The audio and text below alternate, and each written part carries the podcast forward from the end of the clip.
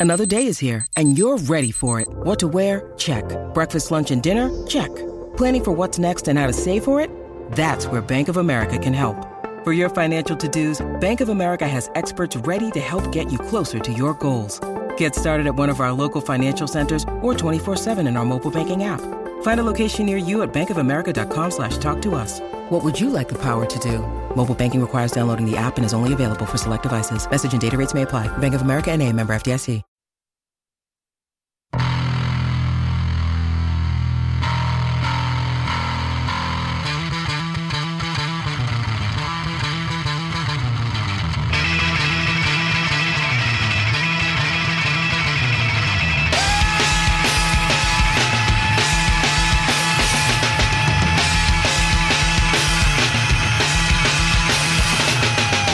Ladies and gentlemen, boys and girls, welcome back to Basketball Conference, the ACC Football Podcast, special mailbag edition. My name's Joey Weaver. He is Mike McDaniel. Mike, it's been an exciting week so far around uh, Basketball Conference HQ. How are you doing? You want to talk to the people a little bit today? Yeah, so we've talked about this a few different times this year, how the podcast has been continuing to gain traction. So if you're an A1 Day One listener of this podcast, thank you, number one. Love the OGs. Uh, but yeah. Uh, for those of you who are new to the podcast, and we have several new listeners, uh, make sure to throw us a rating, a review on iTunes or wherever you get your podcasts. We're out on every major platform, wherever you enjoy listening. If you do enjoy listening to this, um, rate, review, and please hit the subscribe button. It's really important to us. And we're all about cultivating a bigger listenership, which is something we've been doing a nice job of this year, certainly, and we've been gaining traction the last couple of years. But really, this year, um, this podcast is really starting to take off. So, thank you all of you for listening. But yeah, make sure to rate, review, and subscribe. Absolutely, yeah, and and as we've mentioned before, share us with your friends. Everyone's got that ACC Yes. person in their life that needs to try to make sense of, of what's going on at Syracuse. So make sure that person knows to uh, come check out our podcast. Yeah, it's it's election day, and the only vote I care about you casting is for our podcast. So hit the subscribe button. That's correct, and vote for Pedro. Um, Vote for Pedro. Mike, we're, we're, as mentioned, we're going to do a, a little mailbag episode here. We've got a couple emails that have built up over the last couple weeks. We got some good responses on Twitter, um, and so we- I thought we got a lot of really good questions here to talk about. We just take a few minutes. We haven't had a chance to really do this and get out of the the, the week by week grind here a little bit.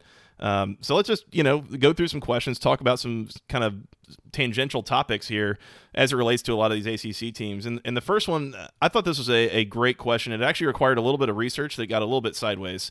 Um, good friend, longtime listener, Cody Millis, uh, is a Miami guy, reaches out to us and says, What happens if Clemson beats Notre Dame and both Notre Dame and Miami win out from there? Who gets the second spot in the ACC championship game against Clemson? And that's a great question, Cody. And, and Mike, we did a little bit of research here, and this is where it gets a little funny: is that these two teams would then be four and one, or would each be one-loss teams in the conference. And the way that we are doing the tiebreaker this year, uh, first off, is head-to-head competition. These teams don't play. Um, but it, it, well, first of all, take a step back. It is initially decided by win percentage in conference games. So, A, there's an assumption here that both of these teams would play all of their remaining conference games, and B, that they would win both you know, all of those remaining conference games. Mike, first of all, do you feel like that is a safe assumption? That's a very anti 2020 take, isn't it? Mm-hmm. I feel like they almost have to lose a random game here or there for it to kind of fully for us to come full circle here with 2020 in the ACC and across college football. They almost have to lose a game they're they're not supposed to. Yeah. Well, Um, and and I feel like both of these teams, you know, with the right game plan and the right set of circumstances, either one of them, I do feel like they can be beaten. Well, yeah, absolutely. I mean, these are two imperfect teams. We've talked about that multiple times, right? Like Miami and both teams struggle at doing the same thing. Mm-hmm. Miami, the question that we had come into the year with the Hurricanes was what was the downfield passing game going to look like? And it's pretty funny because in the last month or so, the downfield passing game has looked better, and it's been the running game that struggled a little bit outside D'Eriq King, who's been really good. Yep. Um, but he's found a little bit of something in the passing game of late, and Miami, as they faced better run defenses, has come to struggle running the football, which is a little bit of a surprise given the start they got off to this year in that department. Notre Dame, uh, it, it was kind of the inverse, right? Notre Dame couldn't throw the ball worth anything for like five weeks. And then the last couple weekends, they've found a passing game a little bit to go with the really strong running game they have with Chris Tyree and Kyren Williams, which look, I mean, both teams have strength on defense. They're both very good defensive teams. Notre Dame certainly a little bit better defensively than Miami at this point, but both very good defensive units. And both kind of struggle to do the same thing, or at least have the most questions about their offense with consistency around the same thing.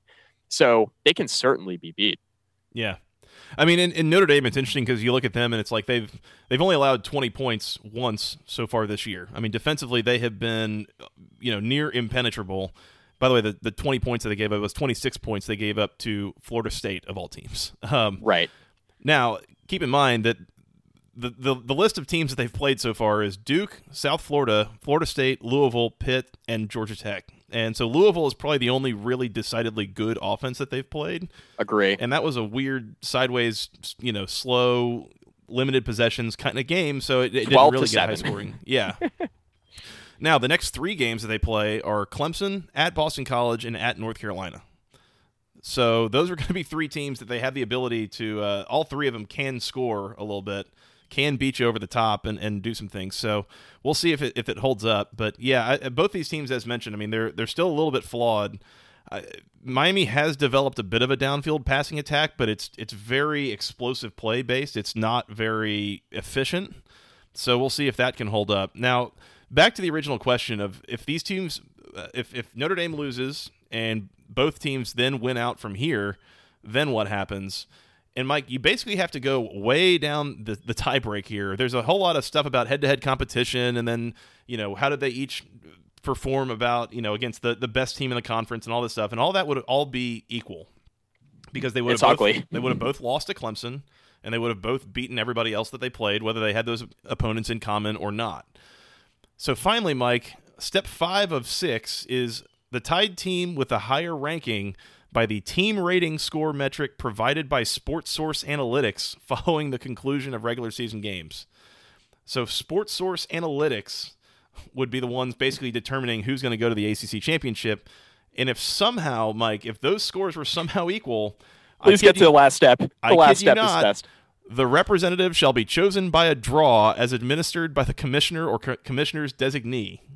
How 2020 would that be? To literally, yeah, pick who gets to go to the ACC championship by coin flip or I need it. names out of a hat. Yeah, exactly. I need it in my life. I need it in my life. I don't care about sports source analytics. I don't care about common record against, you know, record against common opponents and who has the higher win percentage against top competition in the conference. I don't care about any of that. Let's get to picking names out of a hat, baby. Ugh.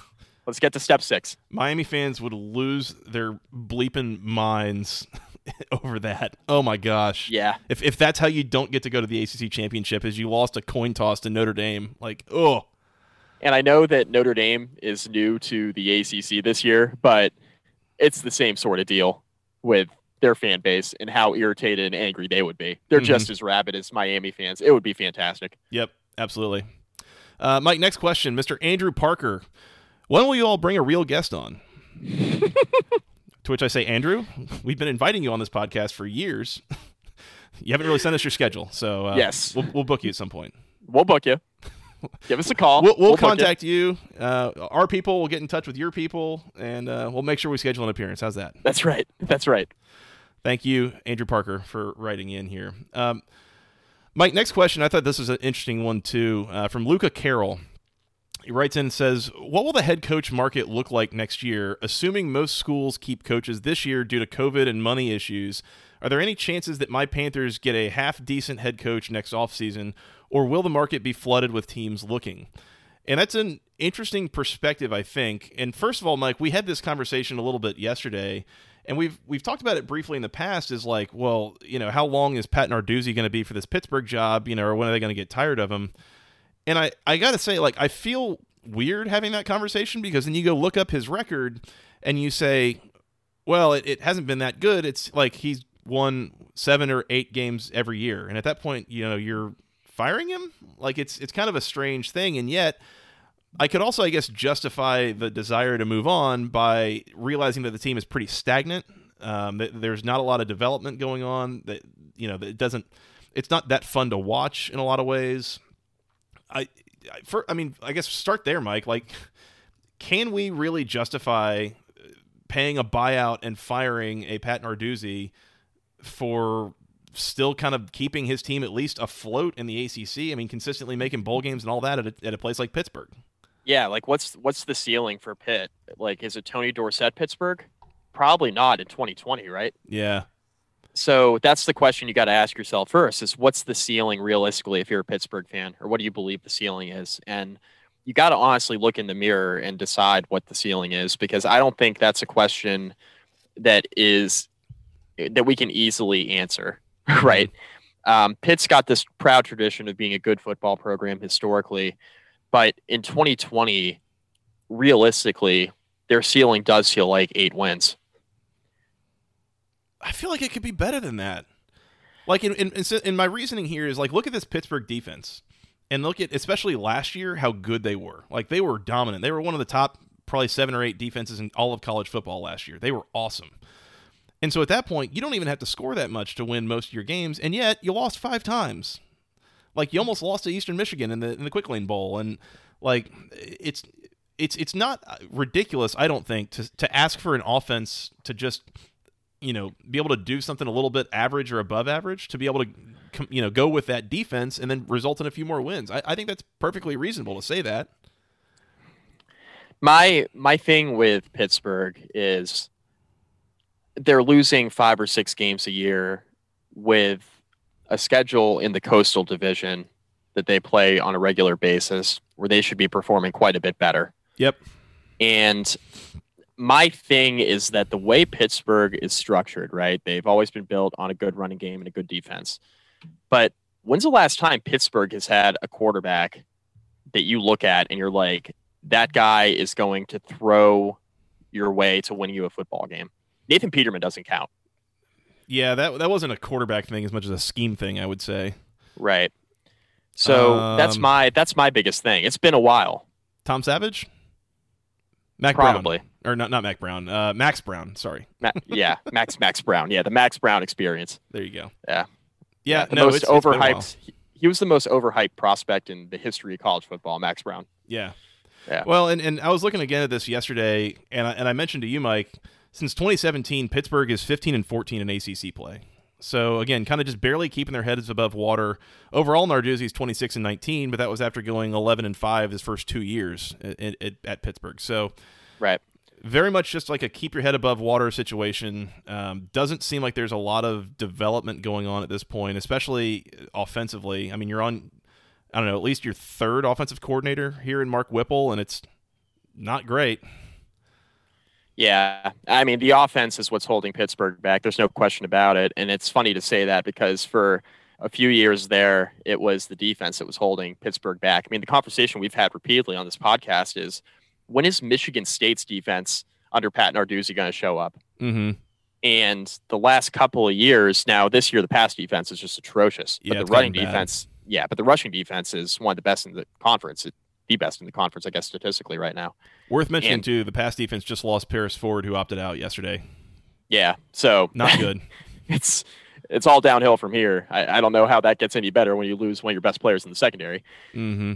So I, it's all about the offense right now. And uh, until Pittsburgh starts recruiting at a high level from an offensive playmaker, skill position standpoint, outside of running backs, which look, Pitt's got a bunch of four star running backs on their roster, but they can't run the ball right now, Yeah. which it doesn't make a lot of sense. No, that's I mean traditionally at Pittsburgh, like it, it's it's like the same thing with Bo- with Boston College. Like these are teams that traditionally have played a very physical brand of football, you know, heavy on running the ball and all this stuff, and all of a sudden they're both pretty terrible at it. It's kind of kind of bizarre.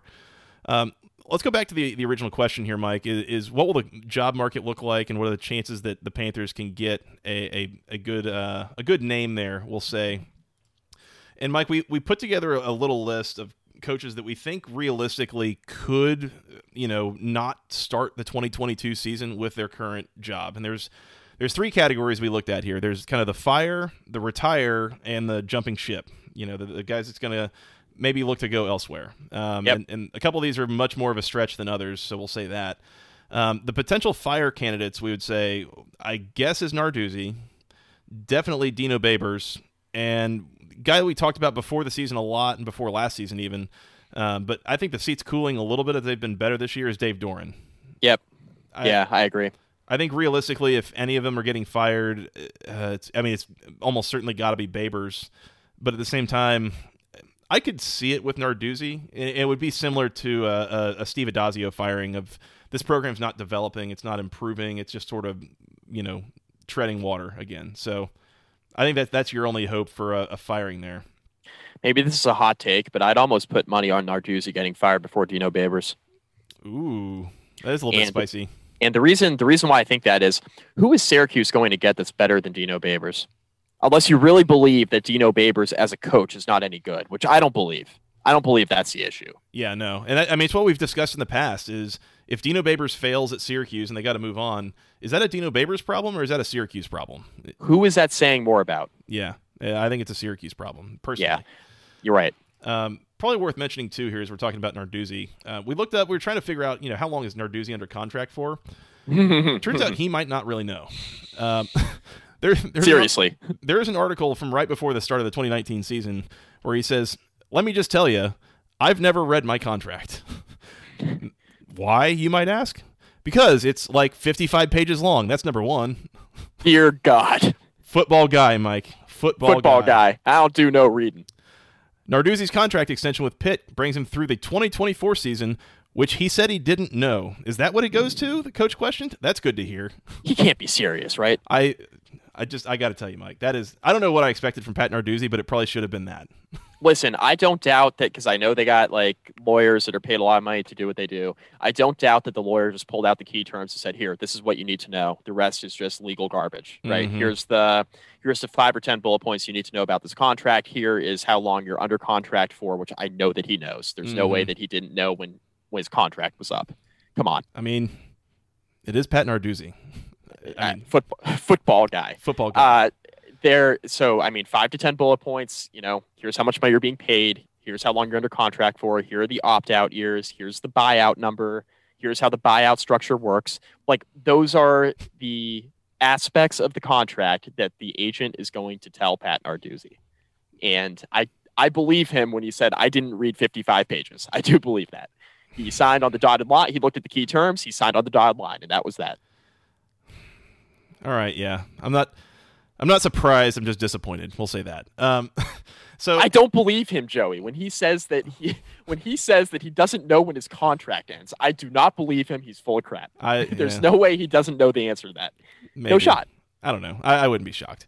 Um, the point is, he's he's under contract through 2024. So if you if you wait until after 2021, you still got to buy out three years of that contract. And I don't know the exact language of, you know, paid in full versus 50 percent of of a year or certain percentages, whatever. Um, but that that still stands to be three years of a coach's salary is still a hefty chunk of change. So that that has to be considered as well. Yep. So, so there's Narduzzi, Babers, Doeren. Then there's the the potential cut and run group that we're I think we're pretty comfortable putting Justin Fuente in at this point from Virginia Tech. There's been plenty of, of you know signs we've seen so far that, that that is on the table. I think at some point. And then the other one that we mentioned, and we've talked about this in the past, but I realistically don't know how realistic it is. Um, is, is Dave Clawson at Wake Forest like? a guy who who seems like he has always outperformed everything he's he, he's been expected of, you know, there and has been a successful coach. And we've always said, you know, well, at some point somebody's going to come and pick him up. But then again, you know, you hear from guys like Connor O'Neill who's come on and said, I think he's pretty happy here. This is kind of the program that he wants to coach. Yeah, let me talk about Fuente first because I have more insight into Fuente, obviously being a member of Tex Media. So Mhm. let me let me talk about Fuente first. Uh, Fuente, when the Baylor job came up in the offseason and Fuente interviewed for it, there are mixed among media members in for Virginia Tech. There are mixed feelings about what that meant. Right? Did that mean that Justin Fuente was really looking to leave Blacksburg? Which is usually what happens when you go and interview for another job? Or was this a play to get the athletic department to invest more in the football program at Tech? Because what's come out since then is that Virginia Tech is not spending nearly as much money um, on resources within recruiting specifically, like they should, as an ACC team that's historically been very good. Virginia Tech's recruiting department had two people at the start of the 2018 season, two full time resources, and people mm-hmm. are saying, "Oh, how could how could Virginia Tech's recruiting department, you know, how could they be recruiting as poorly as they did in the 2020 class?" Um, there are two people running full time recruiting for Virginia Tech at the time. So since then, Virginia Tech has expanded the staff quite a bit. Um, they're hoping to announce a few new hires. That's neither here nor there. But a lot of the reason why that happened is because Justin Fuente went and interviewed at Baylor and told Whit Babcock, this is what we need here. And that sent mixed messages whether or not Fuente was looking for a job closer to home, which I think is likely, or was he looking to enhance resources at Virginia Tech? Why can't it be both? Why can't it be both? Right? Why can't he be looking for a job closer to home? And why can't he also want a better job that he's in right now at Virginia Tech? So mm-hmm. That's what I'll say about that. I think that, you know, a lot of Virginia Tech fans and boosters were surprised that Fuente was looking I was a bit surprised coming off of the last couple of years that they had. But then when you take a step back and think about it, Virginia Tech hasn't recruited well in the state of Virginia. That we've documented that on this podcast, or just in general, or just in and, and then yeah, that's that's what I was getting to next. Right? They have the worst uh, the worst recruiting class in the Power Five in 2020, which is a problem. Now they had a few guys who have already contributed from the 2020 class and seem to be pretty good. Dorian Strong, a defensive back, Keonta Jenkins, a safety, who have been good this year, who have already contributed but the 2020 class on paper is the worst in the Power Five. And you're Virginia Tech. Historically, you've been a very good program. Now we can have the conversation about how good they've been the last 10 years. I'm more than happy to have that because they aren't the program that they once were. And they're trying to get back to that point. Uh, but will Fuente leave before we kind of find out the answer on the recruiting trail? Because if Virginia Tech Virginia Tech's going to end up with a top 40 class this year, which is a step back in the right direction, but they're used to being somewhere between 20 and 25. That's kind of where they've been under Beamer and where they were in the first few years under Fuente. And they're they weren't there last year, being in the mid 70s, and they don't look like they're going to be there with the 2021 class. So at some point, the poor recruiting is going to catch up with you. Mm-hmm. And I, I think what we, we could potentially see here in the next year or two is Virginia Tech lose – more of the games that we look at on paper and say, yeah, Virginia Tech's a better team. They should win that game, a la Wake Forest two weeks ago, where it's instead of having to be one game a year with Fuente, it's like two or three that you look at and you're like, Tech should have won that game. They didn't. And that spirals out of control. Does Fuente bail before it gets to that point? Or is Virginia Tech good enough from a player development standpoint that it doesn't get to that point? So that's that's kind of the loaded question there. With Dave Clawson, real quick, you, you mentioned the Connor O'Neill interview. I thought that was interesting. Connor O'Neill, obviously working on the Wake Forest beat, you know, talked about how happy Clawson was uh, in Winston Salem. I believe Connor because he's more tied in than we are, but at the same time, I, I think that Clawson should be garnering more consideration from bigger Power Five programs than he has to this point. He was tied to that Tennessee job a couple years ago. Yep. Who knows how serious that actually was? Um, but look, I think more big time Power Five programs should be taking a look at Dave Clawson. The reason I don't think they are is because he doesn't have experience recruiting well. Look at the schools that he's been at, though. That might not necessarily be his fault, right? Mm-hmm. I mean, mm-hmm. he hasn't. Wake, Wake Forest is quote unquote like the best job he's had, but he's performed as a coach everywhere that he's been. Yeah. So who's to say that he can't perform well in a big time Power Five job elsewhere? I think he can if he got the right recruiting resources around him because he could definitely coach and develop players and that's his mo for sure. But if he were to take a bigger job, it's going to be all about recruiting. And can he quell the, you know, the fear of some athletic directors who are looking at him and saying, "Man, I don't know if he's going to recruit well enough at this school." Yeah. That's that's the real question with him, in my opinion. Yeah, I I mean he he's definitely a guy that I would label as a like a, a coach some ball kind of guy. Um, right. He, he's X's and O's scheme, um, like game planning kind of guy, more so than a CEO, frontman, you know, go recruit and uh, you know, glad hand boosters and all that. So how how well that plays at certain bigger jobs, you know, and I think that's what what Connor mentioned a little bit was you know, tying him to the Tennessee job a couple of years ago, it's like I don't know that he really wants to go get in the middle of that whole booster rat race at Tennessee. You know, he's he's kind of been there, done that, and didn't really want any any part of it moving right. forward. So, right. Un- understand that for sure, but that could still you know, you, you don't necessarily have to do that at every Power Five job that's bigger than Wake Forest. You know, so there's there, there's probably a little bit of trade off there. Um, so those are those are the two guys that you could see cutting and running, but as mentioned, I mean, there's plenty of reason to think that they wouldn't.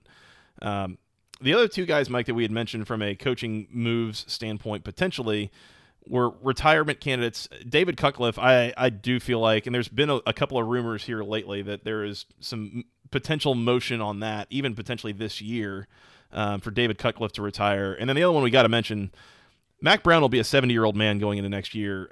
I mean, yep. he, regardless of what you think he is, what he's doing, how well that program is going, any of it, like just in and of itself, Mack Brown is a retirement time bomb. It's it's going to happen at some point. It's just a matter of when. Um, so I, I don't, I, I really, really don't think that they'll fire him before he retires. But at some point, it does feel like they're probably gonna, he's gonna retire, and I'm just guessing they'll make Phil Longo the head coach uh, of that team. So you know, we'll right. see.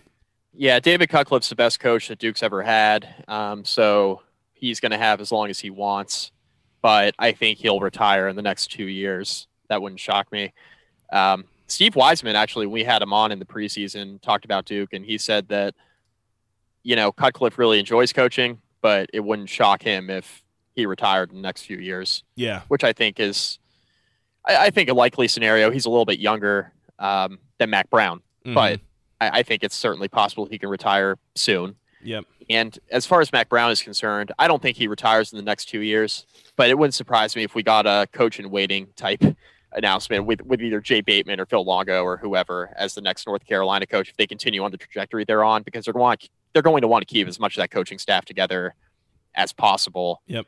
Um, when Mack Brown does inevitably retire within the next five years, whenever that is. But I, I don't think Mack Brown retires in the next two years unless something drastic happens. Yep. Yep. So that was three fire candidates, uh, two cut and run candidates, and two retire candidates. And so, Mike, I, I, would say of those, I I would just guess by the time we start the 2022 season, there's probably three of those that have opened. Yeah, it's probably fair.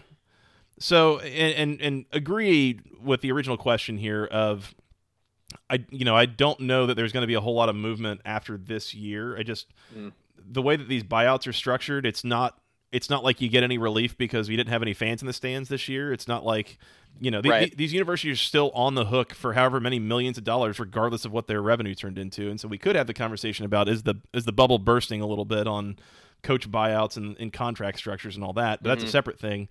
Right. Um, I do think there will be movement on probably yeah probably about three, and I expect it'll be these jobs unless you get a surprise hiring elsewhere of like you know Scott Satterfield being hired somewhere else or something like that. Right. Know? But um, I as for how this translates to Pittsburgh being able to hire. I, I don't think I would worry that much about it just from like a crowding standpoint. I mean, and that's that's just three in the ACC. Obviously, there will certainly, almost certainly, be more in the SEC and the Big Ten and in this, you know, programs and conferences that have more money and more resources and, and right. hire a little better. But I, I don't think I would worry about it. I think that there's there are guys in the region you know that are probably ready to take a step up and, and run this type of program and could probably do it a little bit better. I mean, look at multiple MAC coaches, right? There's Jason Candle at Toledo, there's Lance Leipold at Buffalo. Both have been, you know, pretty successful guys, you know, long term. Like th- those are good candidates that I don't know that I would see a, a Big Ten job, you know, trying to trying to go make a run at them either.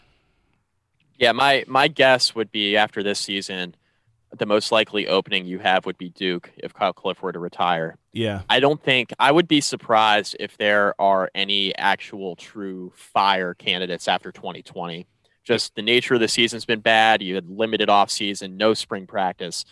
I mean, the coaches are in a really tough situation this year. They are. Um, you well, don't know who's available week to week. I mean, it's a lot of stuff to evaluate with that. And financially, I mean, how many of these athletic departments are laying people off and all this exactly. stuff? Like to then just commit to a several million dollar buyout would be a horrible look. Right. Right. I mean, it's tough. And then you're going to hire a new coach for millions of dollars when you're laying off the rest of your laying off or furloughing members of your athletic department. Yeah. Like I mean, it's a tough sell for boosters when you're taking away jobs of people who work behind the scenes don't get all the shine. That's that's a tough pill for a lot of athletic departments to swallow, I would think. But uh, who's to say? And and the the one other thing that that you mentioned that I just want to kind of emphasize, I don't think that there are a lot of hire away candidates in the ACC. Like we talked about Clawson, potentially Fuente. I, I don't think there are really any others who I would look at right now and say that guy's going to get hired away and go to a different program. I mean, Norvell just got to Florida State. You know, Dabo's not leaving Clemson. The, the Dabo to the NFL stuff is so tired. Yeah. Like, it, that's not. I I just really don't see that happening. And maybe we come back. Sense. Maybe we come back in a few months. I'm just totally off base with that, but I think that's ridiculous. And um, there, Satterfield just got to Louisville. Like there are a lot of good coaches in the ACC that have just got there. And Joey, I think some Georgia Tech fans might be listening to this, be asking about Geoff Collins. So can you give your take on Geoff Collins and why he isn't on any of these lists? And there are going to be some angry Georgia Tech fans say, "Oh, fire him, fire him, fire him." Yeah. But le- level set this for us. No, he's he's got like five years left on his contract after this. I I actually kind of weirdly, truly believe that he doesn't really aspire to a bigger job than this one, unless it's. I mean, it's got to be like you know a top 10 job in the country probably you're talking about a florida or take over at alabama for saban or something you know crazy like that i think that would maybe kind of catch his attention i mean he's an, he's an atlanta guy and seems to really genuinely love love the city and love the program so i i don't think that he aspires to much much bigger but again this is he's got so much time left. Georgia Tech is in no financial spot to be paying that buyout. Like that's just not it's just not a, a thing that's going to happen. Like like it or not, we're stuck with this guy for a number of years. Um, you might see some staff changes in this, that, and the other that hopefully results in different performance. But right, uh, yeah, he he's not going anywhere anytime soon. Yeah, maybe by 2022 we're able to put him in in a bucket here that we talked about. Obviously, not retire; he's pretty young, yeah. but we put him in a bucket with a fire or bolt elsewhere if the going's real good at Georgia Tech. That would be best case scenario for Georgia Tech, almost as if yeah. he's getting the program humming well enough that he's in consideration for other jobs across the country. Then the Yeah. program's in a great spot, and then Geoff Collins is in a great spot if he stays at Georgia Tech or if he goes elsewhere. I mean, that, that's best case scenario, truthfully, for Georgia Tech. Yeah, if you're doing well enough that Alabama or Florida or you know take your pick of programs wants to hire you away from Georgia Tech, Georgia Tech's gonna be okay. Yeah, they'll be just fine. That that'll you know you're doing all right at that point. So Yeah. yeah, I don't think he's a candidate at all either. Um, and then you, you you know you look at other guys like Bronco Mendenhall. I don't think that he's a big aspirational guy. You know how long did he sit at BYU? Um, I, I don't think he aspires to big you know uh, big time jobs. Uh, you know any bigger time than than what he's already got. Um, Manny Diaz, I don't. I mean, why would anybody hire him away, and why would he leave Miami? You know, there's there's a number of these that it seems like it's it's either going to be a long term thing or it's going to end up in a in a real disappointment. And you know, I I, Yeah. I, I see what you're saying. I, I'm kind of with you that I could see in a couple of years, you know, someone coming for Mike Norvell or coming for Scott Satterfield or coming for Jeff Hafley or something like that. But Yeah, right now, no, that's not that's not really in the cards. I don't think. yeah, and folks got to remember. I mean, there have been a lot of new hires recently in the ACC. Yeah, I mean, Quite a bit think about even right. I mean, the last five years, you got Fuente in, you got Mendenhall in, you got Dino Babers in, Satterfield, Norvell, Geoff Collins. Uh, uh, you know, you got guys who have been elsewhere ha- that have come into these programs, and they're pretty new. Um, I, I don't think I even mentioned Jeff Hafley. Like, Mhm. there are a lot of new coaches in the ACC, so it's really tough. I mean, I mean, we did our best there to bucket those six guys, but it's tough to really say that there's going to be mass coaching changes, just given the turnover we've seen in the conference over the last five years. Yeah. Uh, last thing before we move on, Mike, and I, and I do want to ask you this just once, one more time, kind of going back to honor the original question. If you are a coaching candidate here in, in a year or two, and Pittsburgh has fired Pat Narduzzi because he can't really do a whole lot better than, you know, seven and five with a bowl win. How attractive of a job is Pittsburgh as compared to some of these other ones that we're talking about? Well, it's certainly more attractive than Syracuse, Mm-hmm. yeah, right? Um, I think Dino Babers' biggest mistake was going to Syracuse. might have been. and maybe he was so confident in his offensive system, but the best coaches can't win with without some players. Mm-hmm. Um, you're, you see that at every level, college or pro. I mean, Nick Saban went to the NFL, couldn't win because he didn't have players with the Dolphins. Bill Belichick has had a 20 year run in New England, and they're struggling this year because they don't have any players. They're cap strapped. Like even the best coaches that we see on on different levels, like they don't always win without players. They don't almost ever win without play good players. Yeah. And these guys can all play or develop, but only to a certain extent. And I think Syracuse's biggest issue is that it's such a hard place to recruit to. Mm-hmm. In, in, you know upstate New York, it's hard to get guys to go there, and your most fertile recruiting ground, if you're a Syracuse fan, is in the Northeast. Well, there's not a lot of high school, good high school football, good high school prospects in the Northeast. There's plenty of high school football, but not guys that you would recruit to play in the ACC in the Atlantic Division every year.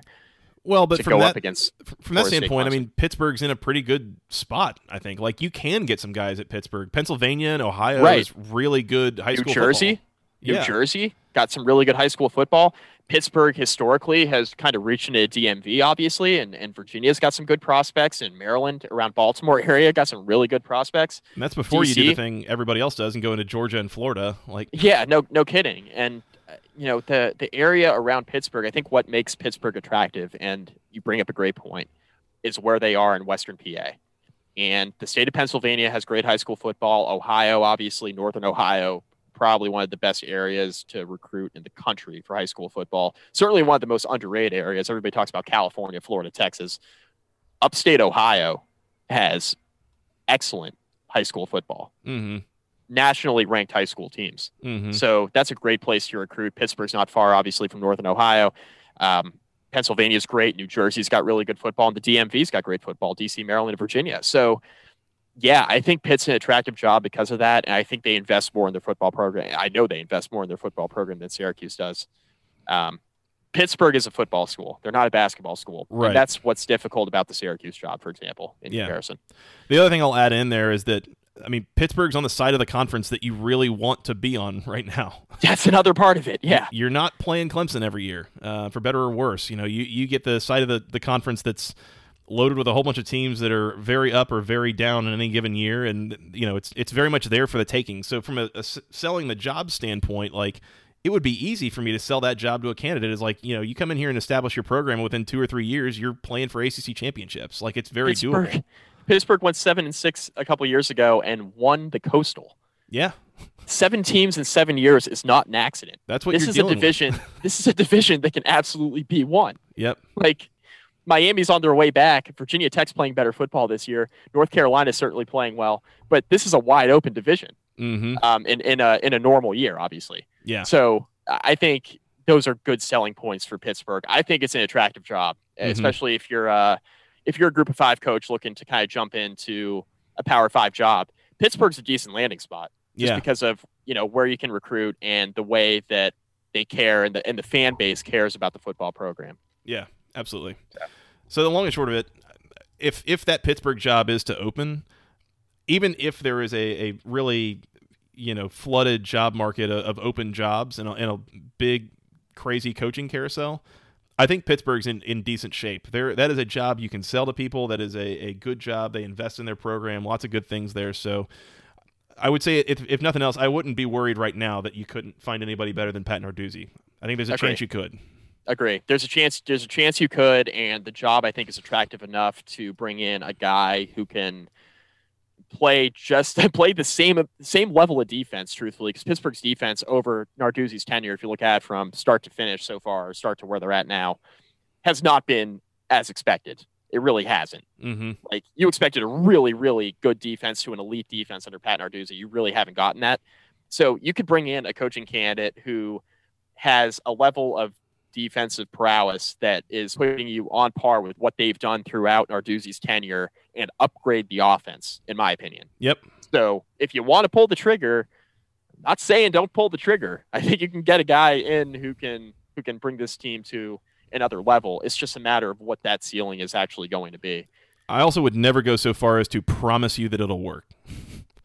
Well, I mean, we thought Narduzzi was a good hire, and he's been fine, but I don't think he's been as good as expected. Certainly with the defense. Anytime you change coaches, it is it is always going to be some degree of a crapshoot. You you can't ever guarantee anything. So That's right. always be careful what you wish for with changing coaches. Um, Mike Townsend White on Twitter. Uh, which teams, coaches, or players were helped most by the COVID year, sort of wiping out any expectations? To me, Bronco getting to rebuild in, in a COVID year was huge. Four and eight was probably the ceiling in a normal year, which probably would have been a deflated balloon following the Orange Bowl. I I disagree with that. I think that they could have still made a bowl game this year. You are seeing it, it's it's kind of funny. We're, we're we were talking before we came on here and saying like, well, I, I feel like Virginia's been playing pretty well, and I'd kind of forgotten Yeah. they were two and four. Um, yeah, yeah, but you know they coming off a big upset win over North Carolina, like they've dealt with a lot. Um, so that's that's definitely you know for them it was always going to be a little bit of a rebuild, a reset year. Um, that really has only been exacerbated by COVID and a couple of injuries at key spots, and just I mean anything that could could make this year tougher for Virginia has. Um, so there's there's that to consider. Uh, one of the teams I look at a little bit is Florida State. I think you know as much as they've had issues having any sort of off-season practice organization like at all. Um, you know, realizing that this rebuild is going to be a little bit tougher than than it ever would be. Um, we talked about one of the teams that might have helped a little bit from like a scheduling perspective is Boston College. yep. They've they've gone three and two against normal coastal teams that they would have only ever played maybe two of. Right. Um, so so there's that. I don't know. It's hard because you look at the bottom of this conference right now, and it's a Syracuse team that was maybe in for it either way, a Duke team that I don't really know what their expectations were to begin with, and a Louisville team that well, it's it's year two, you know, a little bit of a letdown, uh, you know, tough, tough year probably over. Yeah, probably overachieved in year one. Truthfully. Probably, yeah, and now underachieving a little bit, um, but probably a little bit of luck involved there too. So, yeah, I don't know. It, it's it is interesting, kind of sitting here in the middle of all of it and trying to figure out like how is all of this like COVID versus just you know kind of what we thought the year might be versus you know bad luck, that kind of thing. I don't know. It's kind of hard to answer this question, Mike. It is because you can attack it a few different ways. I think you've done a nice job doing that. The the thing is, like with some of these ACC teams that would benefit from the schedule, like you mentioned Boston College, and uh, you know we you got to really go searching through the schedules because there was really no rhyme or reason with the way the ACC kind of put this together this year Mhm. from a revised schedule standpoint. Um, outside of it being a ten and one model where you're playing ten conference games and one non-con, like there was no real rhyme or reason to who was playing who. Uh, there were talks about it being, you know, teams being put in pods and, you know, this and that. And ended up just being like just a random hodgepodge of games for most teams. And with that comes luck at the draw to an extent. We've talked about how tough Wake Forest schedule is down the stretch.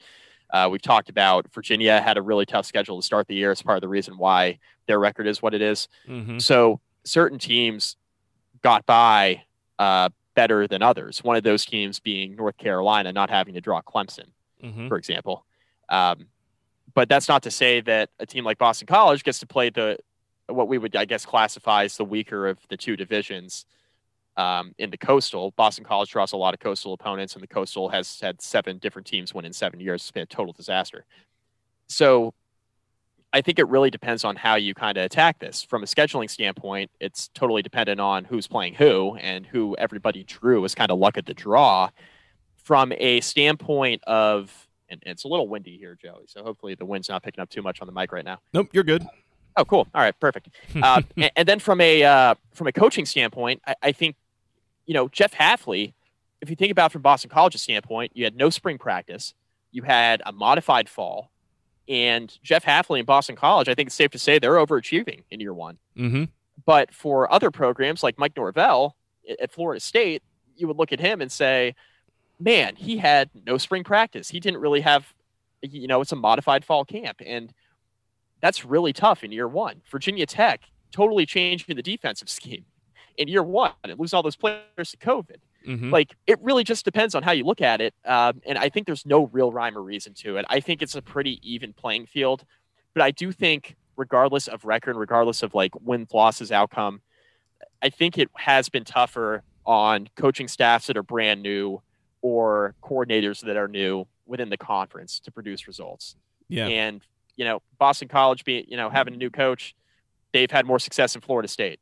Virginia Tech's defense was not very good, but overall, like from a record standpoint, they've been fine and maybe a little bit better than a lot of people expect them to be this year. So Yep. there's no rhyme or reason to it. It's just kind of 2020 and luck of the draw in a lot of ways. The other team I'll bring up here, and it was something that uh, is Georgia Tech, my my Yellow Jackets, and something that Kelly Quinlan mentioned in our preview before the season is that there's a very real chance that Geoff Collins was going to treat this whole season like an episode of Who, Whose Line Is It Anyway? I mean, everything's made up. Points don't matter. Records don't matter. Like, it's all, you don't know when the season's going to end or, or begin or any of this stuff. So, like, from that standpoint, they've treated it like that and just played a whole bunch of freshmen and taken some lumps, but getting some guys some reps and, and some game experience that – a, I mean that looks good to other recruits. It's like, hey, guys are playing early, but B, it's it, it helps to build the program for future years. So I, think from that standpoint, from an expectations standpoint, uh, it, it's kind of twisting the question a little bit, but it's it's almost like the expectations didn't really matter this year, and so Georgia Tech is kind of treating it that way of just you know play your true freshman quarterback, play your true freshman running back, play your true freshman right tackle, play you know freshman on defense, like some freshman receivers on offense, like all this stuff. Um, so clearly, that's getting baked into some of the logic I think going on at, at some of these different places. Yeah, totally agree with that. So, uh, Mike, that's all the Twitter questions we've got. We got a couple more things on uh, on the email. You want to hit those? Yeah, let's do it.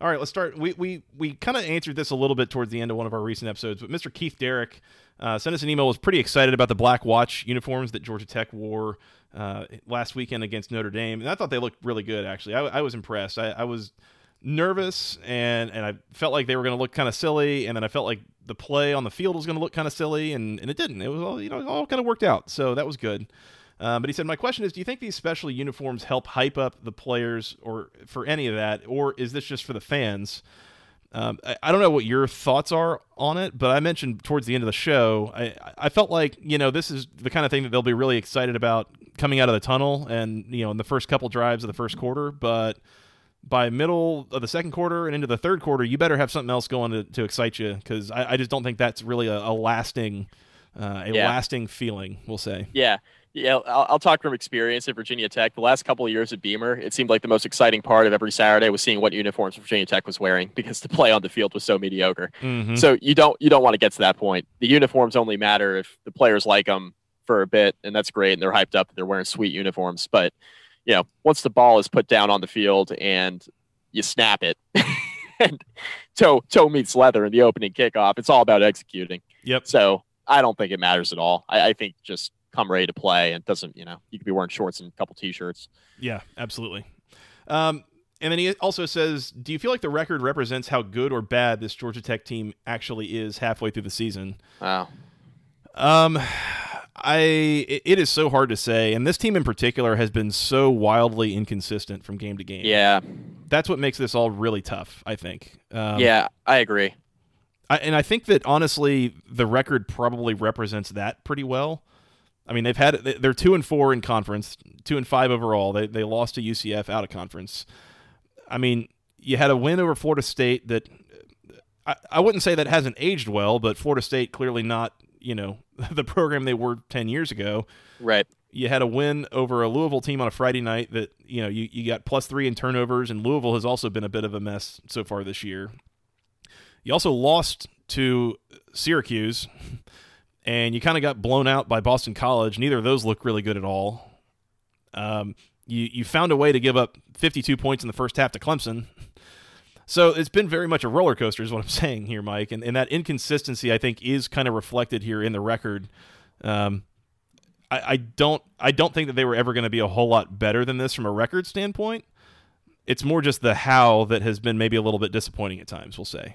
Yeah, I mean, if you looked at the schedule before the season and through seven games, you saw you saw Georgia Tech sitting at two and five, two and four in conference play. I don't think that would shock you at all. Probably would have been okay with that. Yeah. Yeah. So I, I think from that standpoint, you're 100% correct. It, it's not about, to me, it's not about the record. It's about how you look in the games you play. And I talked about this a little bit on the recap, and you spoke about how you were happy, or at least moderately okay, with Georgia Tech's performance against Notre Dame. Sure. Compared to what happened against Clemson, which was an absolute disaster. Mm-hmm. And it's it's all about how you look right? There are plenty of teams who have won games throughout the years who have looked really good, and then they play a real team and get stomped. And it's it's about winning games at the end of the day, like I've mentioned, but it's all about how you look too. Like, mm-hmm. how do you look winning the games you're supposed to win? How do you look in the games you're supposed to lose as well? You can learn a lot about a team from how you lose games too. Yeah. So from that standpoint, totally with you. It's been a total roller coaster for Georgia Tech. They played much better against Notre Dame than they did against Clemson. Two different game plans. One definitely didn't work. The other worked moderately well insofar as Georgia Tech just didn't get blown out from the opening stab against Yeah. Notre Dame, which is good.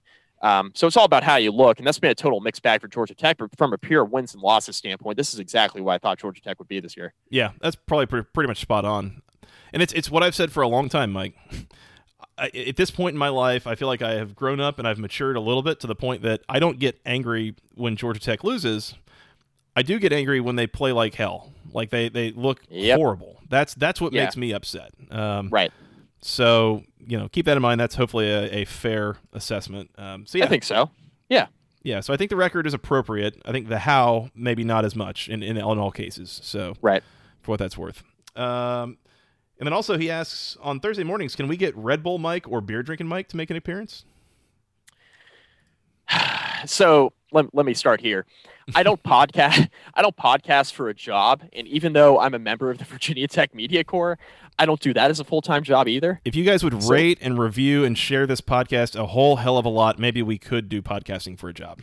That would be great, and you know you wouldn't have to go into work as much, and you can hang out with. Charlie and Calvin. It would be great, and I I wouldn't have to go into work at all.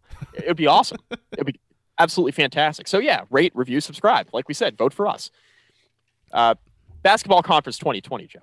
And until then, we can't be drinking on Thursday mornings. So there's Correct. Yeah. Yeah. So not to be bewilder the point, but yeah, that's uh can't be drinking on Thursday mornings. Fair and enough. I, I'm not I'm not much of a Red Bull guy anyway, so you'll get me full coffee strong, which is what I am this morning. Mike, we got an email from Shane Del Solar. We've we hadn't heard from him in a while, so thanks for sending this in, Shane. And by the way, thank you for your email, Keith. We appreciate that. Uh, Shane says, so I looked around at the start of the season to see which conferences were and weren't playing, and early on, it turned out that honorary ACC team Bowling Green was not going to be playing, but now they are. Any chance you could cover them at some point? To which I say, Mike, yes. Yeah, the Scot Loeffler Brian Van Bowling Gorder. Green Falcons. Is he Brian still Van there? Gorder? God, I don't know. I hope not. Did he con Scot Loeffler into keeping him for a second year? I don't know. Let's find out. Um, anyways, That defense was pretty bad last year. Bowling Green opens their season tomorrow night at 8 o'clock on ESPNU, taking on the Toledo Rockets. Mike. With Brian VanGorder as defensive coordinator, confirmed. Toledo is a 22 point favorite at home in the Glass Bowl, uh, and that is actually truly what the uh, stadium is called if you weren't aware. Uh, Mike, I think we're on the Rockets. Yeah, Toledo by a ton. Yeah. Uh, Bowling Green last year finished the year. Uh, what was it? Uh, three and nine, two and six in conference. They lost five of their fa- their last six games. Only win was against a pretty terrible Akron team. So uh, go Falcons. Good try. Yeah, I mean, I wouldn't call myself a Falcons fan, but I'd call myself a Falcons enthusiast. I'm um, I'm gonna leave that alone because I'm just gonna set myself up for disappointment and embarrassment if I talk about being a Falcons fan. So I was gonna say, uh, I, I'm talking about Bowling Green Falcons, not Yeah. the Atlanta Falcons. very specific. You have, yeah, you have a you have a different answer to that question I just posed. Yeah. So, um, yeah, check that out. See how it goes. I'm sure it'll go great. Brian VanGorder, year two of that defense, it can't possibly be worse. Yes, it can. Oh, okay. All right. It Uh, definitely can. and then Shane also mentions been kind of treating this as a throwaway year for Georgia Tech, realizing we're bad, hoping we'll be bit less bad next year. Can we go bowling next year? I hope it turns out Georgia Tech is not the next Tennessee, but I see the potential for it, and that's not good. Um, anyways, uh, yeah, I think that's on the table. Yeah, bowling I next mean, year. Bowling bowling next year is definitely on the table because the non-conference schedule will be back. We Yeah. think. Well, let me pull it up for next year, and they play against Northern Illinois, Kennesaw State. They go to Notre Dame, and they get Georgia. So, Okay, so that's two and two. it damn well better be two and two, Mike, because Kennesaw State for sure could go in there and beat you at home. That's that is on the table. Should be two and two. Yeah, and then you got games at Duke. You get Boston College back at home. Uh, you know Pittsburgh. Who knows what they'll be? Virginia Tech's at home. Uh, at Virginia. I think you could probably find six wins on that schedule. It, it's it's doable if this program is developing. We'll say. Yeah, you're talking about Kennesaw State the way that a lot of Virginia Tech fans are talking about Liberty this weekend Mm-hmm. for the Hokies. Um, obviously Liberty being a bit better, but Yep. yes, that's uh, they damn well better beat Liberty in year five under Fuente. That's correct. You better beat Kennesaw State in year three under Geoff Collins. You damn well better. Don't need a uh, another Citadel appearance. That would be. I don't know. Like I, I think the law. Well, so the, the loss to Kennesaw State would be worse from a local standpoint. Mhm. Um, but I don't know. Yeah, I don't know. That, that, that wouldn't be good. But that's that's that is a losable game as we stand here right now. So be careful. Kennesaw State's certainly better than the Citadel. I think so. Yeah. I mean, they've been an Yeah. FCS playoff team a number of years. So Yep. once again, be careful. Not to mention the uh, the embarrassment that would come with a triple option team coming in and beating you again.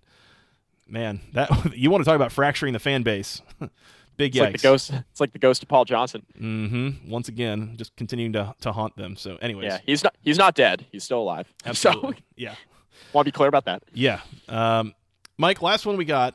Mr. Alexander Bushrow emails us, and, and there's no real question here, but I just thought this was a really cool email that we got. He says, "Mike and Joey, been listening for three plus years from out here in Shanghai, China. Expat baby. That's right, lifelong Clemson fan and an 09 graduate." Uh, he was excited after the game uh, against Boston College. I, I think he was excited just that it was an exciting game, not so much that they almost lost. But Right. Um, he's requesting "Go DJ" from Mannie Fresh or Lil Wayne. Anyways, you know the song, and that is a direct quote. Um, We could do that. so yeah, we, we need to probably use that for the. Uh, I guess we could maybe save it for the outro uh, or the uh, the, uh, the the recap podcast. Yep. Just in case they uh, they win, but. Uh, just also says, also want to express how not sorry I am for the 70, 73 to 7 beatdown of the Jackets administered a couple weeks ago. I remember vividly 2000 and 2004 and 05 and 07 and 08 and 09 and 09 again and 11 and 14 and now I'm angry. So, yep. Uh, each and every drop of blood is sweet and also savory with a hint of umami as well, whatever that is. Cheers. Alex, it got a little bit weird at the end, uh, but I appreciate you writing in. Well done. uh, thank you, and, and thank you for your support from all the way uh, in China. That is that is really cool. Yeah, it's super cool. Yeah, our reach is a lot broader than we expected it to be. I think at this stage. We have always known this is a global global podcast. It is a podcast for the people of everywhere in the world. We'll say. Yes, those those English football fans stumbling upon an ACC football, American football podcast. You know, That's I'm sure that happens too. Called basketball conference. Yeah, That's right. we are nothing if not marketing geniuses. That's that's correct. Uh, Mike, I think that's all I've got in the way of questions. Uh, anything else that we need to cover before we uh, come back and start previewing some games? Uh, rate, review, subscribe. I keep hammering that point, but please do that. Please Yep. let us know on Twitter, tweet at us, send us an email, whatever it may be, whatever's easiest. Let us know if you want to do more of these, because Joey and I are certainly open to to doing more mailbags. Like Joey mentioned off the top, uh, the season becomes monotonous, right? You get the preview, you get the recap, and you know we're left in the middle of the week, kind of thinking of new ideas for off-season stuff and that sort of thing. But if you guys want to do more mailbag stuff in season with different topics, let us know. Let us know if you enjoyed this. That'll be really helpful. Um, email us, tweet us, rate, review, all that good stuff. And Mike, we can't do the mailbags without mail. So Correct. Yes. Send us emails. send us emails, send us stuff on Twitter, whatever. You know, Facebook comments, Facebook message. The uh, DMs are open. DMs are open, absolutely, Al al- always and, and forever. Maybe not forever. We'll see how it goes. Um, But for now, they def- definitely are open. So please do that. Yep. Uh, Mike, let's get out of here and come back and recap some games. Yeah, Or let's do it. Preview some games. Goodness gracious. Yeah. Preview. Uh, yeah. My brain is mush. I've got a toddler and it's election day, so it's going great. Bourbon Uh, yeah. helps Later, a lot. later, because once again, we're not professional podcasters. Yeah. We yeah we, we can't drink until like two o'clock. Yeah. So uh, we'll, we'll we'll come back and do that later. How about that? That sounds good. All right, Mike. We'll talk soon and uh, preview some Week Nine action. How's that? Yeah, That sounds good. All right. We'll talk to you then. All right. Until next time, for Mr. Mike McDaniel, I am Joey Weaver. Thank you guys so much for listening. We'll talk to you again soon. And until then, go ACC.